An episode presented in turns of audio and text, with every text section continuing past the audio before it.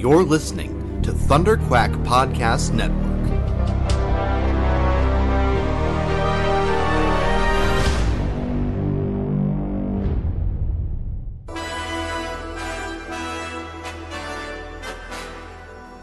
It may look like an ordinary podcast, but this one's bigger on the inside, and it can travel anywhere in time and space.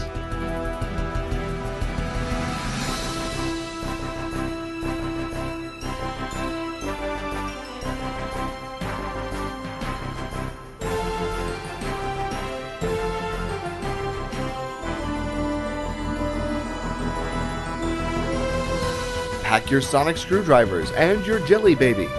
Grab your hats, scarves, and tighten your bow ties. You're the companion now, so get ready to run with your hosts, Jason Hunt and Paul Gann.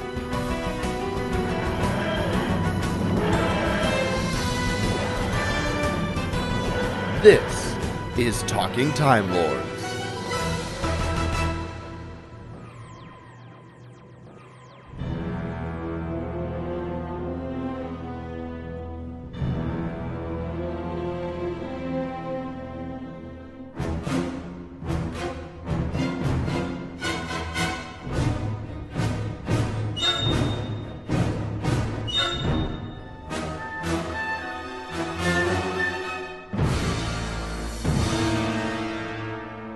Hey, everybody, and welcome back to another fantastic episode of Talking Time Lords. This is episode number 68 The Loch Less Monster.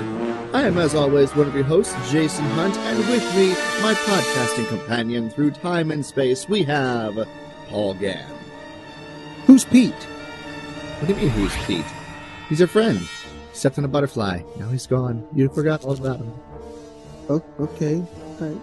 Uh, sorry, Pete. How's it going, Paul?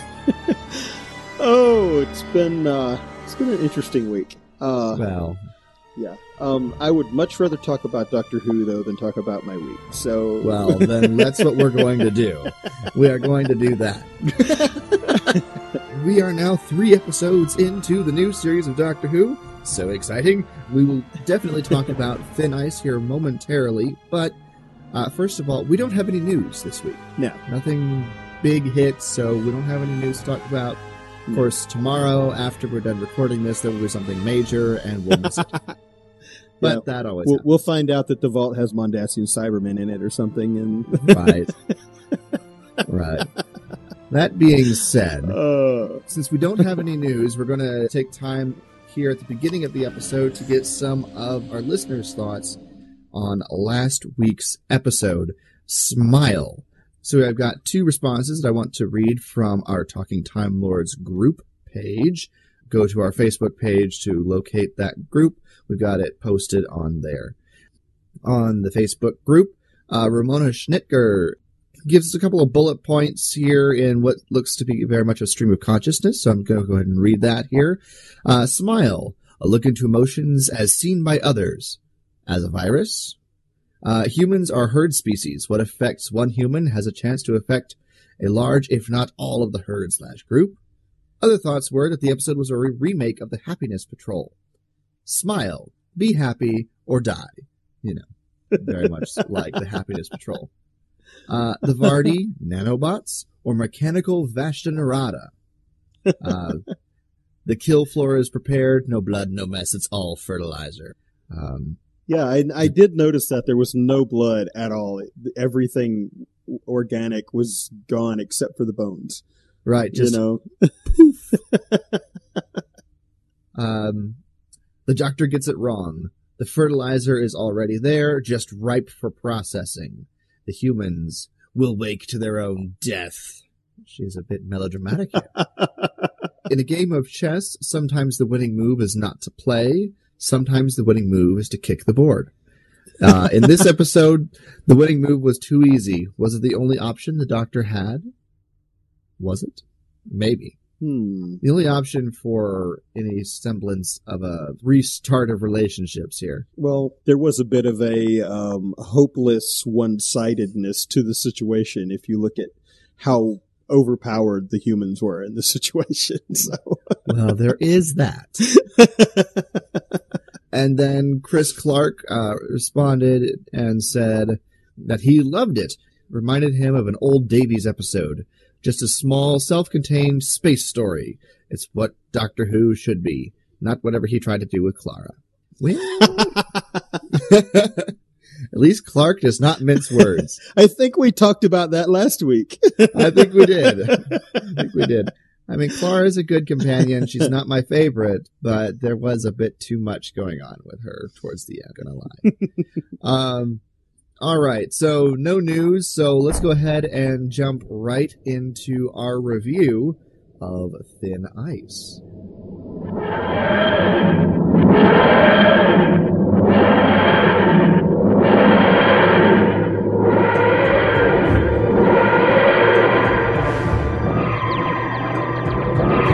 Spoilers.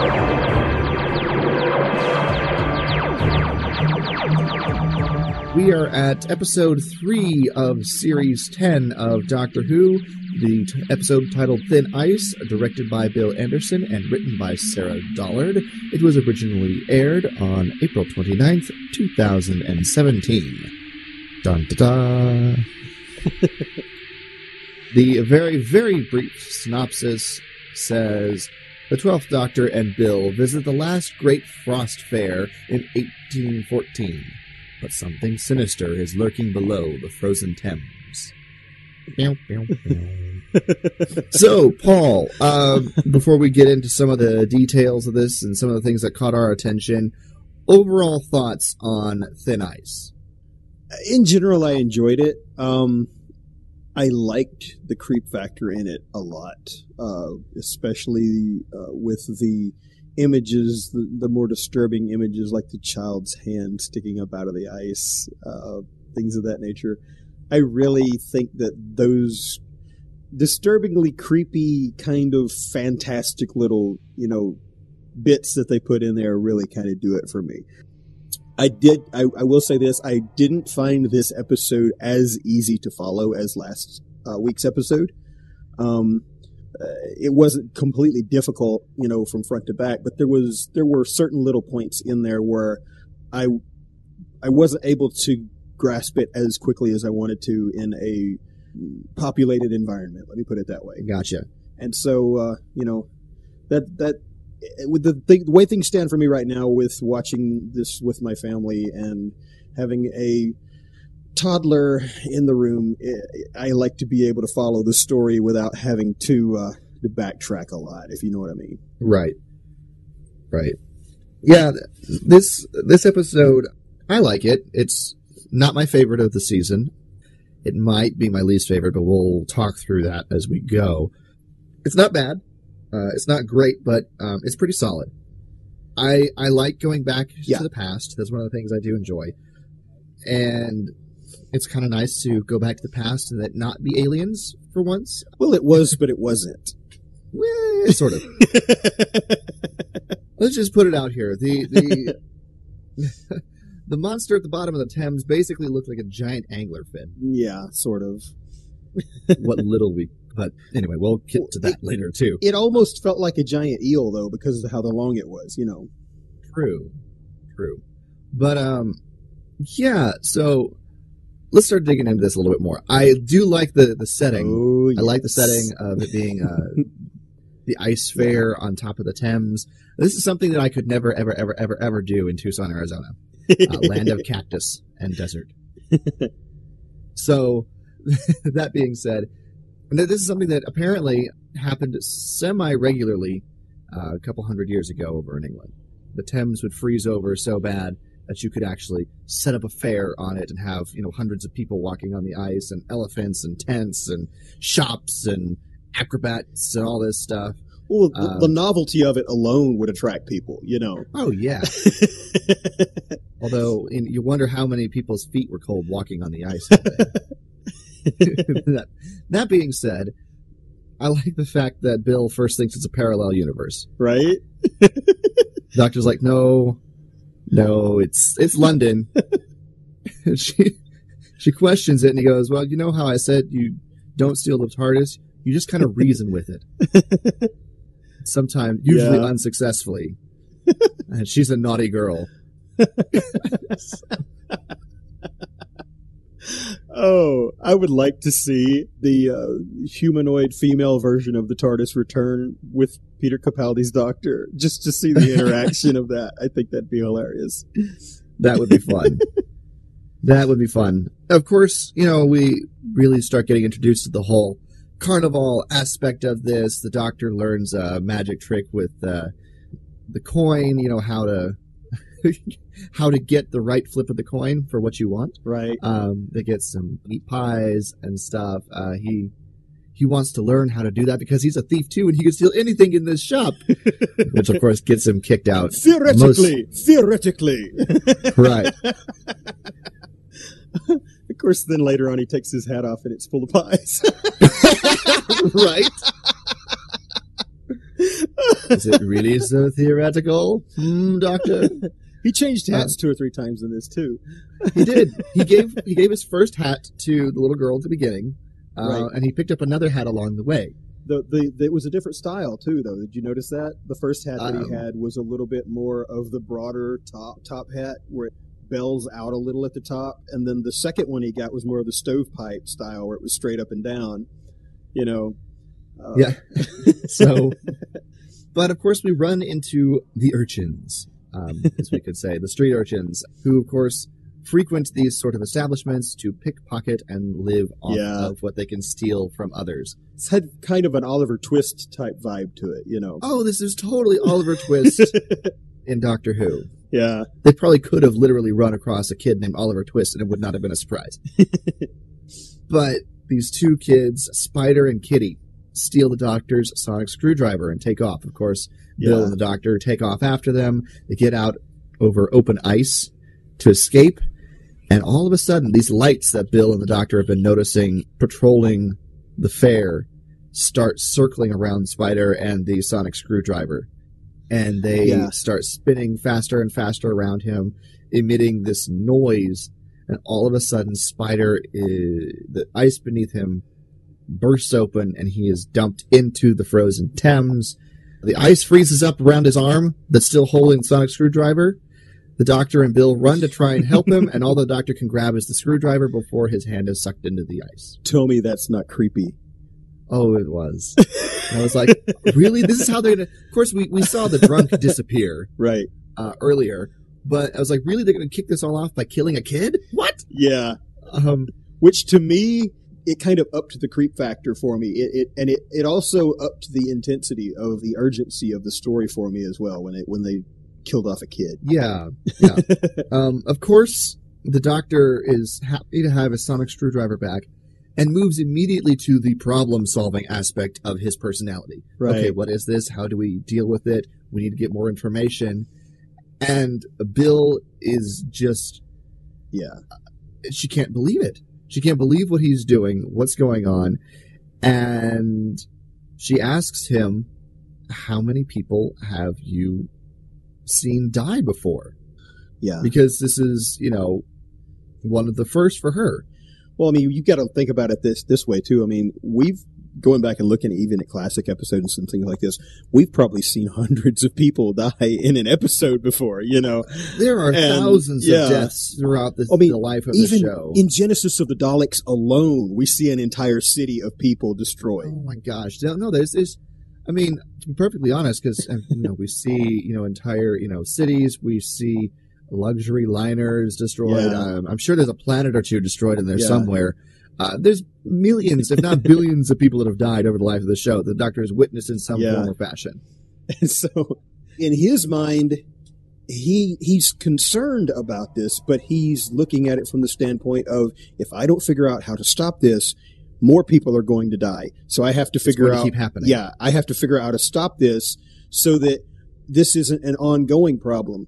And it's not that he doesn't care about what just happened to these people. It's that if he takes the time to stop and grieve over these people, more people are going Yeah. to die.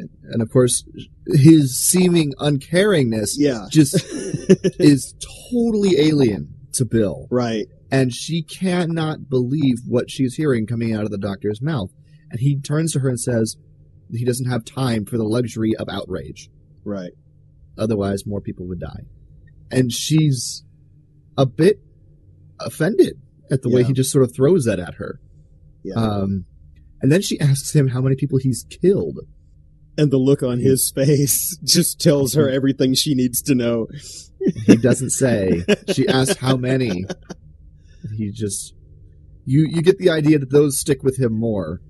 But, you know, he's 2000 Well- years old and doesn't have the time for the luxury of outrage. In my mind, I was I was almost expecting him to say, being that he had gone through a war, he had had to do things that he didn't want to have to do.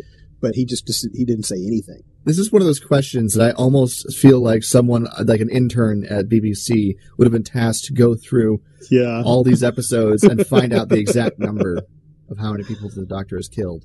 Um, I volunteer for that job. Uh, no, no, Oh wow, yeah, that would be time consuming. no Could kidding. you imagine going through every single classic episode and every single new episode? Yeah, that would be You would be having to watch those on fast forward, and then there'd be those those instances like you know the beginning of series eight where the uh, you know the robot guy gets thrown out of the balloon and yeah. impaled on the steeple, and you're like, well, did the doctor kill him, or is that just you know did he jump on his own? Right. Where did we log that? And all those sort of gray area deaths that happen as well. Did the doctor technically kill him? Does he consider that this would have been him killing that person? Right. Um, or is it just a happenstance of circumstance? because you there's know. going to be some situations where he's going to be indirectly involved in it, you know. Yes. Yes. a little bit like what happened with Zod and his crew on Superman 2 where all Superman did was take their powers away and the results of that led to their deaths by their own actions. But of course, you know, we, we end up finally learning who's behind some of this. Well, first of all, let's, let's talk about this, this monster. Because the doctor and Bill decide they need to get down and actually see what's, what they're facing. And I really wish we had like a big solid shot of what this thing actually looks like. Because Yeah, they show us like its eye, they show us some of its mouth, they show us its flipper. right. Um, and I'm like, I, I would really like to see what this thing looks like. Um, I- but I know part of that is a trick of the camera to just to say this is really big, but it's also a way for them to be really cheap on um, how much of this they have to make. Well, they probably a lot of this uh, that was supposed to be underwater and stuff was probably done with practical effects. Uh, Mhm. I, I'm pretty sure that that like for the up close stuff with like the mouth and stuff, a lot of that was probably puppetry or whatever. I don't think so. I think it was all CG. Well, that's what people thought too about uh, some of the underwater shots with Phantom Menace, and you come back later and you find out that it's actually not. It's puppetry. So Uh, yeah, but and, and but a lot of the si- smoke and stuff, you know. So But with the size of how big that is compared to Bill and the Doctor, I'm pretty sure that's all CG. I'm maybe sure that is. maybe That being said, what do you think of, of this thing? You know, it's giant, it's big, and it's chained to the bottom of the freaking river. Yeah, that's well, the fact that it's chained alone kind of tells you there's more going on than meets the eye. You know, um, And it's it's got these little pilot fish, lantern fish, angler fish things that work for it uh, that sort of lure people down so this giant fish monster thing, this Loch Ness monster, can eat it. eat right? them, including our dear little friend Spider. Which, by the way, we find his hat in the monster's teeth. Ooh. See, things like that to me just up the creep factor. You know, So, what do you think about this monster? And do, do you like the Well- the idea, the concept? I'll put it Uh, this way: I would much rather have a monster that was done like this than to have one that was done like, say, for example, what we had in Caves of Androzani. Yeah. You know, because that that sort of felt like a giant parade float or something. You know, you know, or or like the Rutan in horror of Fang Rock. the Rock. horror of Fang Rock, because you know Oh, I would much rather get glimpses of something that looks cool and realistic than to have full on shots of something that doesn't hold up in a full camera view. Because uh, that is where you make or break a creepy monster or a creepy story for me is if it doesn't hold up in full view of the camera, you just lost your creep factor. And so I would much rather have something like that than than to have something that's subpar. Yeah. I mean, it works well enough. Um, I don't know if it worked quite as well as I would have liked because, again, I'm the kind of guy who I like to see what this thing looks like. I want to see this whole thing. I want to see what the, you know, I would have loved to see, like, you know, them down there up close, and then all of a sudden it zooms way out and we get a nice big shot of, you know, what this thing is. And then we zoom back into them, you know, when we cut back into them, you know. Uh, I just needed one shot, one shot of what this thing is. and I would have been okay. Like a helicopter shot or something. Something, something. But of course, the TARDIS says this thing goes around the river bend. Um, just around the river bend. Sorry. We will not bring Pocahontas into this. Oh Um, wow! I can't believe you went there. Uh, that's what came to mind. I'm sorry. Um, oh, but now we got to find out who's chaining this thing up. Um, Yeah. we meet our real antagonist of the episode about halfway through, uh, Mr. Sutcliffe or Lord yeah. Sutcliffe. This guy was just despicable from the jump for me. Um, you know, because well, let's just be honest. For me personally, I cannot stomach a racist at all. Yeah. That's that is something that that really pushes my buttons, you know. Um, and so for his character to come out of the gate with that, it was something where I I almost laughed for joy when the doctor punched him in the face, right, which is very undoctor like for most occasions, you know. right, right. It is. Um, we should mention that he's using this monster. It's an old family secret. They feed it every uh, ice festival. Um, Yeah. with people, obviously, and then they dredge the river to collect its waste, which burns Yeah. longer, hotter, and more and provides more energy than coal. Yeah. and it makes him a very, very rich man. And the doctor says this is, you know, powerful enough for interstellar travel yeah. if they were to use it that way. Um, and so, of course, they have to figure out if Lord Sutcliffe is alien or human. And of course, he just comes out of the gate, you know, being racist and terrible. Yeah. And the doctor punches him in the face and says, "Clearly human." Oh, well, see, I've noticed, at least for me, that some of the writing style in this series has been very Fourth Doctor like, in my opinion. Yeah. Um, because of the, the quips that he makes and some of the offhand remarks and just, you know, the, the quirky little nonsensical things sometimes that he'll say. Right. And the, the thing is, because Peter Capaldi is not playing it at all the way Tom Baker would, Mhm. you still get those Baker esque quotes, but from Capaldi's point of view. And so I almost, because they've been writing a little bit more Baker like for the last two or three episodes in this series, I almost expected him to go into this scenario and play it the way that Baker would, where he would sort of make fun of the person without letting them know he was making fun of them. you understand what I'm saying?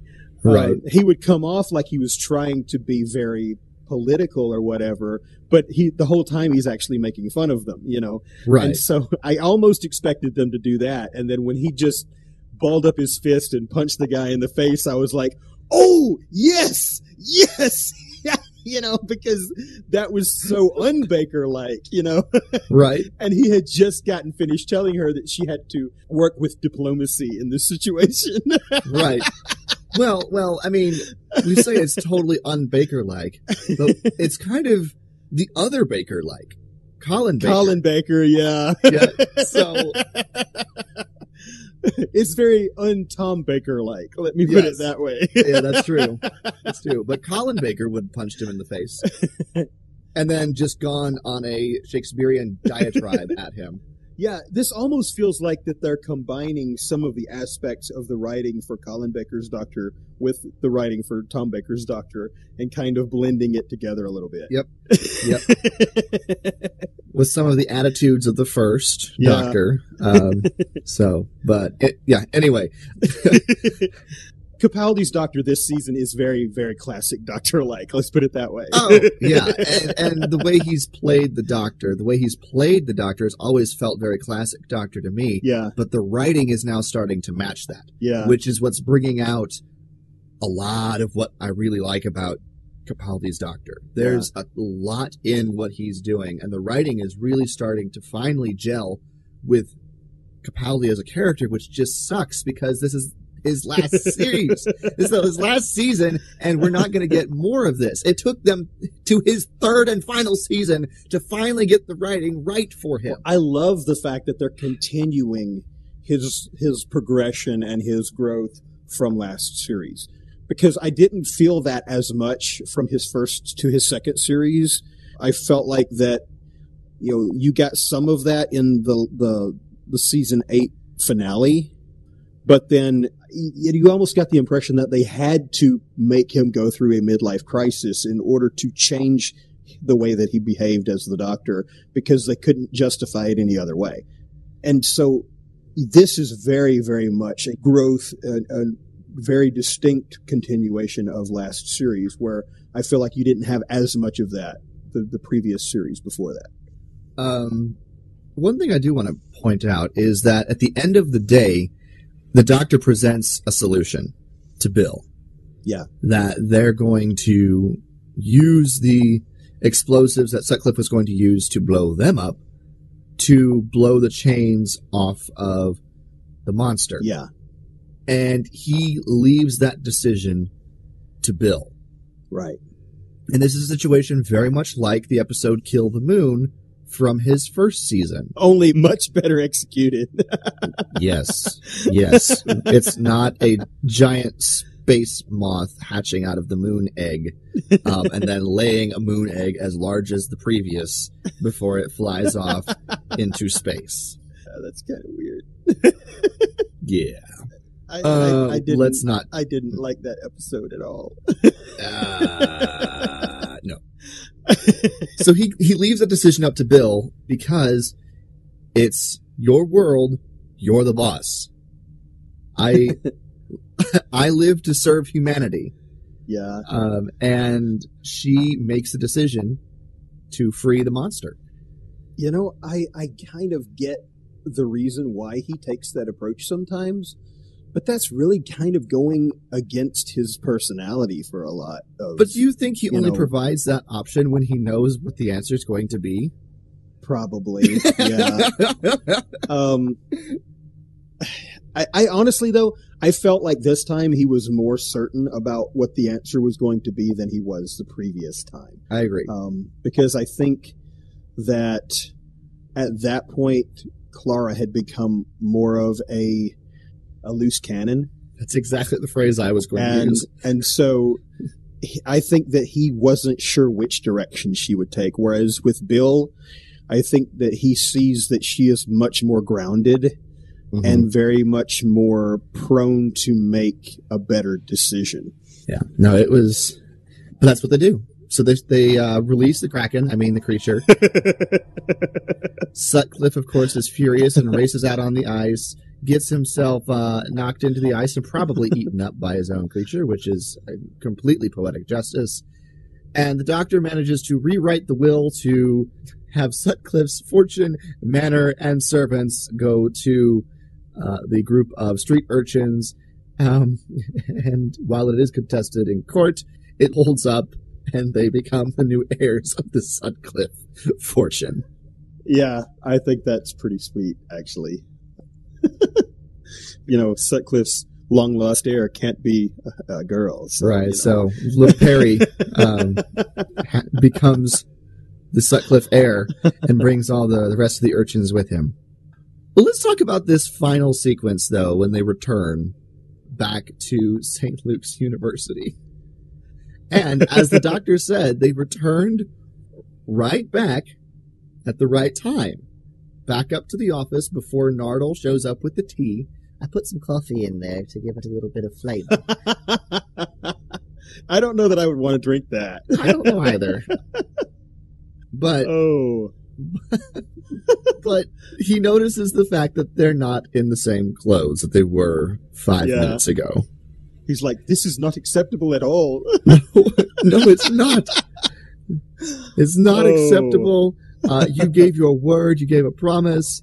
Uh, the doctor says, "Fine, we'll flip a coin. Heads, I keep my vow. Tails, you leave me alone." and of course, you know he uses the trick that he learned from the con man at the carnival, um, in order to get Nardole to leave him alone on the subject. And then the last scene of this episode is Nardole by himself at the vault, grumbling about his situation, of course. Uh, and something starts knocking. Yeah. Which completely, Freaked me out. well, it completely kind of does away with the idea of this being some type of an artifact. This is more of uh, what appears to be a prison at this point. Yeah. Yeah. And did you notice how the, the gate on this thing looked? They finally backed up and let you see the gate and the door of how this thing looked. Mhm. Did it you remind thinking? you of anything? It I- looked vaguely familiar, but I haven't had a time to re- a chance to really study it. Well, I'll be honest, in my personal opinion, just based on the metallic structure of it and everything, I'm kind of leaning towards it having something to do with the Cyberman, actually. It's entirely possible. I don't know for a fact, but I'm leaning in that direction, you know. It could be. Of course, Nardole says that he won't let whatever it is inside out right. and will only let it out with a proper request from the doctor. Well, you also get the impression, kind of, that he doesn't really know what it is. Right. because he was just as surprised as we were when the thing started knocking. He turns around and the look on his face is like, "Oh my gosh, what was Right. that?" Right. yeah, Hey. and now, now it's alive. Now it's knocking. yeah. And of course, the next episode is titled Knock Knock, but it does not look like it is in any way related to No. what's in the vault. um, I did think it was funny though when Nardole basically says, "I never asked to be put back together." Right? right? yeah. It, it sort of continues to lend credence to my theory that he's a robot. but it could just be his head reattached to his body. I'm I'm leaning towards the cyborg thing myself, but that's just me. It's, that's like, that's impossible. so that's kind of where we're left. Yeah. We're left with the Doctor and Bill free to roam around the universe when things pop up. Yeah. and Nardole getting completely unnerved by the developments happening at the vault, but he seems put out enough that Yeah. he's not going to tell the doctor right away. Yeah, he's he's sort of gives you the impression that he's like, well, I'll just teach you. I just won't say anything. Right. And I- think that that would be kind of an interesting way to play that if they want to prolong this vault storyline without giving a lot of stuff away. Right. Um, oh man. So is there anything else that you wanted to bring up about this episode that we haven't talked about? Well, I mean, for the most part, it was a relatively straightforward story. There weren't huge, overarching story elements that that lead you into other parts of the the series or anything like that. It, like we said before with last week's stuff, it was more of a character-driven storyline where you got to learn more about the characters and see the character interactions and things like that. And and, and Steven Moffat sort of indicated that a lot of this series was going to be that type of storytelling. Yeah. And to be, be perfectly honest, I'm a big fan of character driven stories. Um, I just would like to see a little bit more connective tissue with a couple of these stories than what we've gotten with the last couple, if that makes any sense. You know, Yeah. uh, because we're we're obviously going to lead into something by the end of this season. Yes. And and it would kind of be nice to not only get these nice little standalone stories, but to have a couple of stories thrown in there that take you in the direction that you're going to end up getting to at the end of the season. Yeah, and and they're they're sort of threading that out and teasing that out with this vault situation, Right. but it, I, it looks like most of the stories this season aren't going to have any direct thread to the end game. Right. But of course, this is only episode three, and we're still building up who the Doctor is to Bill, and she's hit a lot of the big points now. Well, we we've had three episodes in a row that are directly connected together. You see one episode start at the exact point where the other episode left off. Yeah. Um, and I like that. I, I like seeing that connectivity. I, that was one of my favorite things about the classic series. But it looks like now we're going to probably start next episode with some type of a, uh, at least a slight time jump because Yeah. of the way that this one ended. I don't I don't see that being a direct connection uh, come next episode. No, no, I don't think so either. Yeah. We're uh, it's looking like we're going to have a bit of a time gap between this episode and next episode. I mean, they have to have some time gaps because otherwise, where are the big finish stories Right. and novels going to land? Right. Um, Yeah. but but no, I I- I think I think we've gotten to the point where uh, Bill has learned all the essentials about who the Doctor is, except of course the fact that he can regenerate, and he only keeps that you know he keeps that under his hat, uh, so to speak, until it happens. like uh, pies. Exactly. uh, so, oh.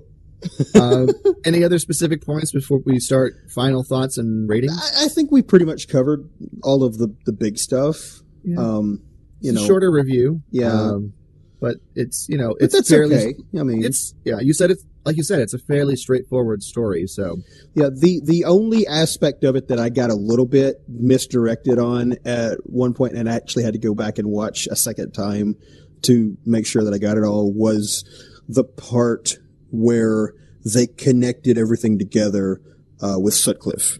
Hmm.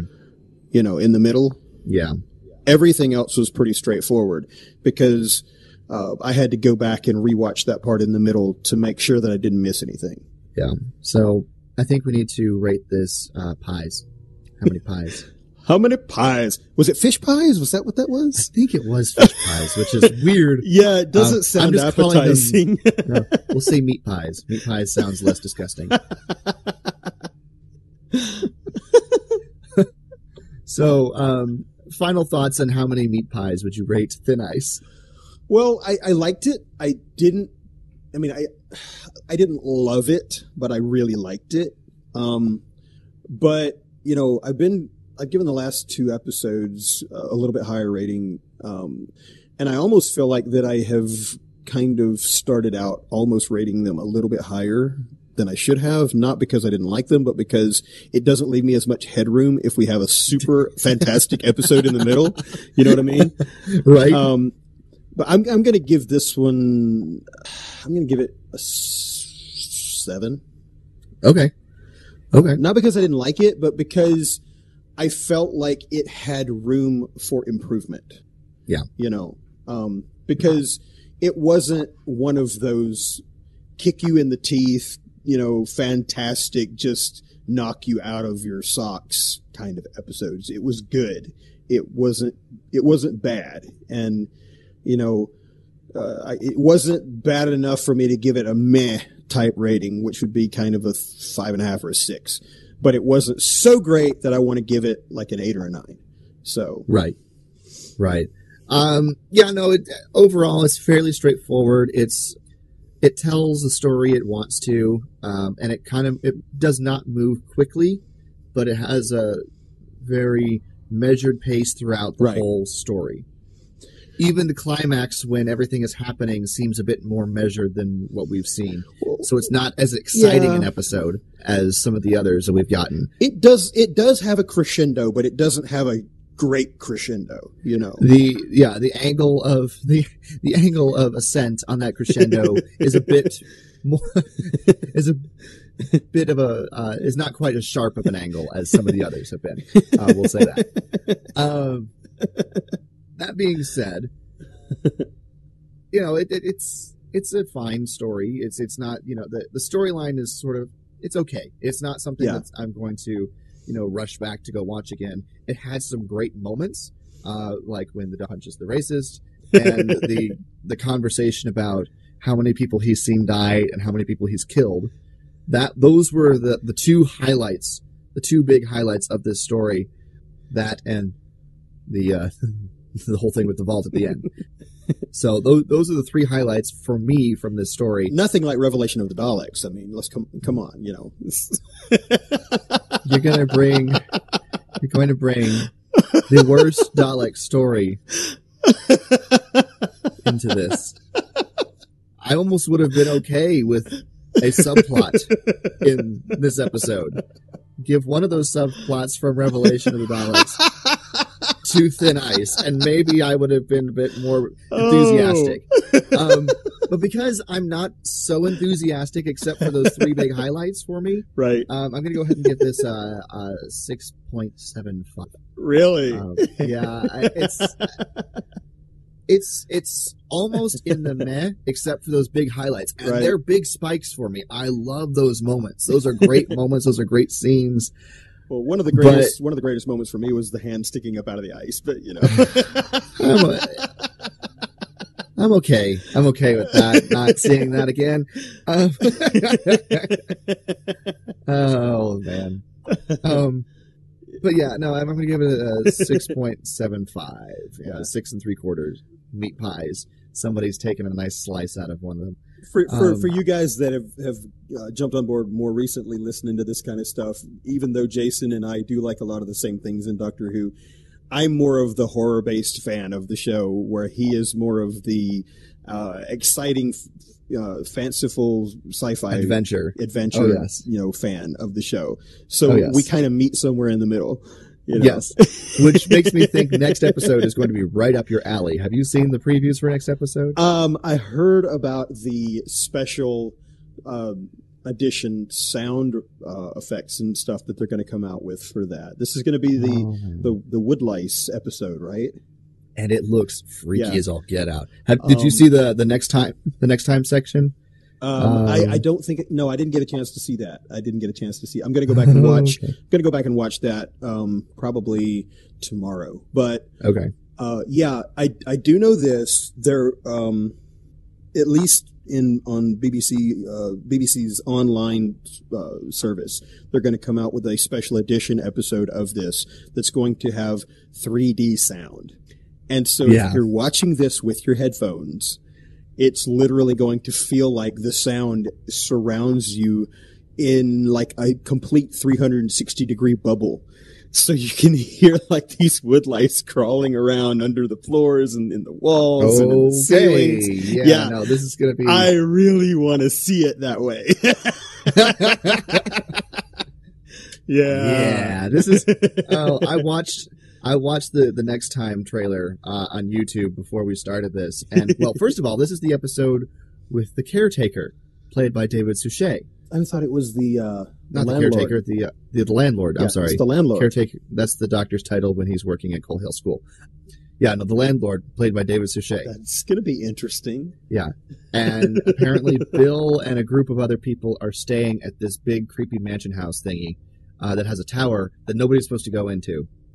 And the house is eating people. I love There's it. your preview. I love week.